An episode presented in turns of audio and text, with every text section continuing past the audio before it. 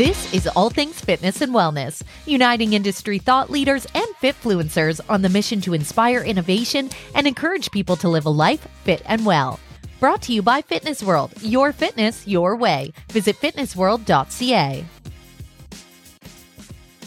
Almost 500 million people will develop heart disease, diabetes, obesity, and other non communicable diseases attributable to physical inactivity between 2020 and 2030. The cost $27 billion annually or 300 billion by 2030 if governments don't take urgent action to increase physical activity in their populations. This is just some of the staggering statistics that came out of the Global Status Report for Physical Activity conducted by the World Health Organization in October 2022. I'm your host, Chrissy Van, and I quit my 10 year long television career specifically so I could raise my voice behind this matter. My dad was a type 1 diabetic, and he passed away by the age of 50. Through his life, he suffered heart attacks, stroke, surgeries, and many other complications. I share this so you can understand why this message is so important to me. To be clear, type 1 diabetes is an autoimmune disease. In his case, he had it since the age of two, and it is not something that could have been prevented with diet or exercise, and not something that could be cured. But when we look at the population today, when it comes to heart disease, type 2 diabetes, and other chronic diseases, they can be prevented through diet and exercise. This means that millions of people could avoid the complications that I witnessed someone suffer. Now, when you heard some of the earlier statistics with exceptionally large numbers, it can become really easy as humans to think, how can I possibly be part of the change? But that is why this episode is so important. You are the key, and raising your voice is the key. This episode, the interviews were left concise with intention so that you can take the time to hear about efforts that are taking place through North America on both sides of the border. First up, we'll have Mike Goscinski joining us. He's the Vice President of Government Affairs for IHRSA, and he's here to explain the PHIT Act. There are plenty of lobbying and advocacy efforts underway through the United States with the help of IHRSA. But the PHIT Act in particular would promote health by lowering the cost of active lifestyles for citizens of the country. For the Canadian perspective, Sara Hodson will be joining us from the Fitness Industry Council of Canada. She'll speak to their efforts on a tax line revision, which would allow Canadians to claim their gym memberships as a medical expense, ultimately allowing more Canadians to get moving. Before we get to it, be sure to hit like and subscribe. We have new podcast episodes weekly that feature industry thought leaders and influencers. Plus, we're continuing our gym and wellness haven tours with inspiring founder stories. We're on a mission for everyone to live a life fit and well. This is ATFW. For those that aren't aware, just re educate us. What is the PHIT Act? Sure. The PHIT Act is a piece of legislation currently pending in Congress that would allow individuals in the United States to use their health savings accounts and fe- flexible spending accounts, uh, which are two individual funded accounts that uh, individuals in the United States can set aside money for health care costs throughout the year. Um, to be able to use those funds towards physical activity expenses. Uh, which would include gym memberships, fitness classes, uh, and then also youth sports leagues and youth sports equipment as well for their children. So it's a it's a great bill, a common sense bill that you know IHRSA has been long supportive of. That we're hopeful will uh, make it across the finish line this year. And so, what are some of the next steps? Because I understand that there were some lobbying efforts taking place in DC, I believe in May. So, talk to me a little bit about what's upcoming. Absolutely. So the bill was introduced on March 14th, and it was introduced with more support in both chambers of Congress than it's ever had before. Uh, in the House of Representatives, it was introduced with six original co sponsors. Those are six individuals saying it is my job to carry the flag on this bill. Uh, and, and, previously was two in the years before. In, in the Senate, it is 11 senators um, as anyone will know in a group of 100 people having 10% come out of the gate and say this is this is something we support is huge uh, in united states politics so uh, we're very supportive of that right now the name of the game is getting more folks to learn about the bill sign them on as co-sponsors and get the bill uh, to be heard in front of the Ways and Means Committee in the House, the Finance Committee in the Senate, and ultimately brought up for a vote for passage. Um, and that's that's where we're heading. IHRSA is hosting a fly-in here in Washington D.C. May uh, 9th and 10th, uh, where we're bringing our industry leaders. So that's our board of directors and several other groups, our NHFA, uh, our, our industry partners, et cetera, into town to go up on Capitol Hill, talk about the bill, talk about the industry, talk about the need to get Americans moving for their mental and physical health, and have them jump on the bill as a co sponsor and urge its passage. And obviously, we're seeing this great leadership from IHRSA and your partners, but how can operators best move this message forward? What would be the overarching message? And especially those that attended IHRSA this way, the takeaways that are actionable the number one thing that our members can do and other club operators throughout the industry can do is get engaged. And the easiest way to do this, IHRSA has tools that allow you to contact your members of Congress and their staff and tell them that you as a club operator as an employer and as a as a business that gets their constituents moving urges their support of the bill. Uh, we have simple tools that you can send a note to your member of congress or elected official with one click. All you have to do is insert your your address and information and uh, they'll receive the letter and they'll know how to get involved and get on board with supporting the bill. Um, so that's the number one thing you can do. Second thing to do is stay engaged with IHRSA. Talk to me reach out to us and see the different things. Uh, we have have two different grassroots organizations that we run and, and, groups that we run team 435 in the senate leadership and there are state alliances throughout the country as well that are you're able to get involved with that really serve as IHRSA's grassroots army. This is the ability for us to then send out that messaging and say, hey, it's time for you to act. It's time to mobilize that, that army. Reach out to your members of Congress with this messaging. Uh, so that's the best way for operators to get involved. I will let you know that we are starting this month. We're going to be sending out some communication specifically on PHIT.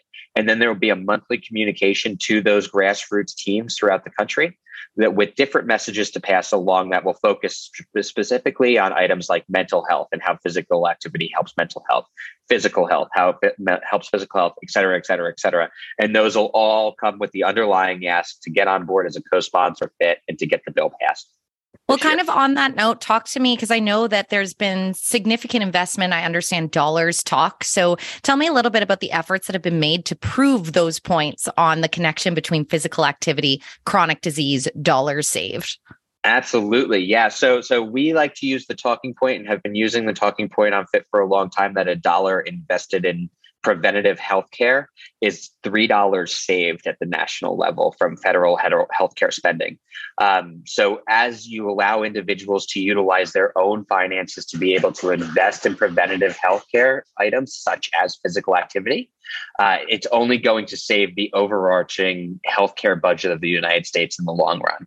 Um, bills in Washington, D.C. tend to be, it, it's called being scored, and it has to do with how much money they're going to add to the federal deficit. Uh, we are one of the lucky ones. While this bill does come with a price tag because it is allowing folks to use their tax exempt money on these expenses, so it'll take the taxes paid away from the, those those purchases. What it does do is it, it has a substantial health savings in the long run over the next 10 years that we can score our bill as cost neutral to the United States, if not a revenue generator in the healthcare savings that it produces. Um, on the flip side of that, IHRSA is a very political, as everybody knows, IHRSA does have a political action committee where we invest in the people that invest in our industry meaning we support our champions. It's our way of saying thank you to the members of Congress, the men and women who serve uh, as our nation's uh, elected officials, to say thank you for supporting our industry and thank you support for supporting our efforts. So through our political action committee, which is volunteer donations to the IHRSA PAC by members in the club community and members in the industry who uh, who uh, engage with IHRSA. we're able to then support their campaigns. We're able to say thank you for for your support of our industry and being a champion on behalf of physical activity. And we support you and your efforts to stay elected in Congress. And, and it allows us to give them money towards their campaigns as well. And lastly, let's say there's a fitness consumer that all of a sudden has heard what? There's efforts to help me out to pay for my physical activity. This sounds awesome. How do I make this happen? What would you say they would be able to do to assist with pushing this along? the same thing that I would tell the club operators. We also will have coming out in the next couple of weeks ways for the individual consumer to get involved and say, listen, I put this much money away into my FSA or HSA every year. I would love to pay for Timmy's soccer team each year using those funds, or I would love to frankly pay for my gym membership. Uh, you know, everybody knows the undeniable, undisputable benefits of being physically active. Um, and so giving people the opportunity and getting it in front of the the general consumer and letting them know that this is a this is potentially a possible uh, outlet for them to be able to use their their tax free put aside money to spend on physical activity is going to be a huge asset.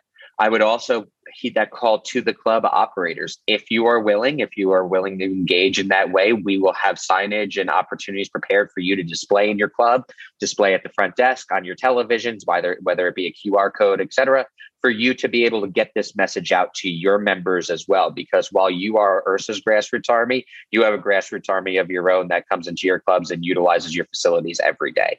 Um, the more and more folks start to hear about this, the better that the, the traction it's going to get, and the more likely we are to get it across the finish line.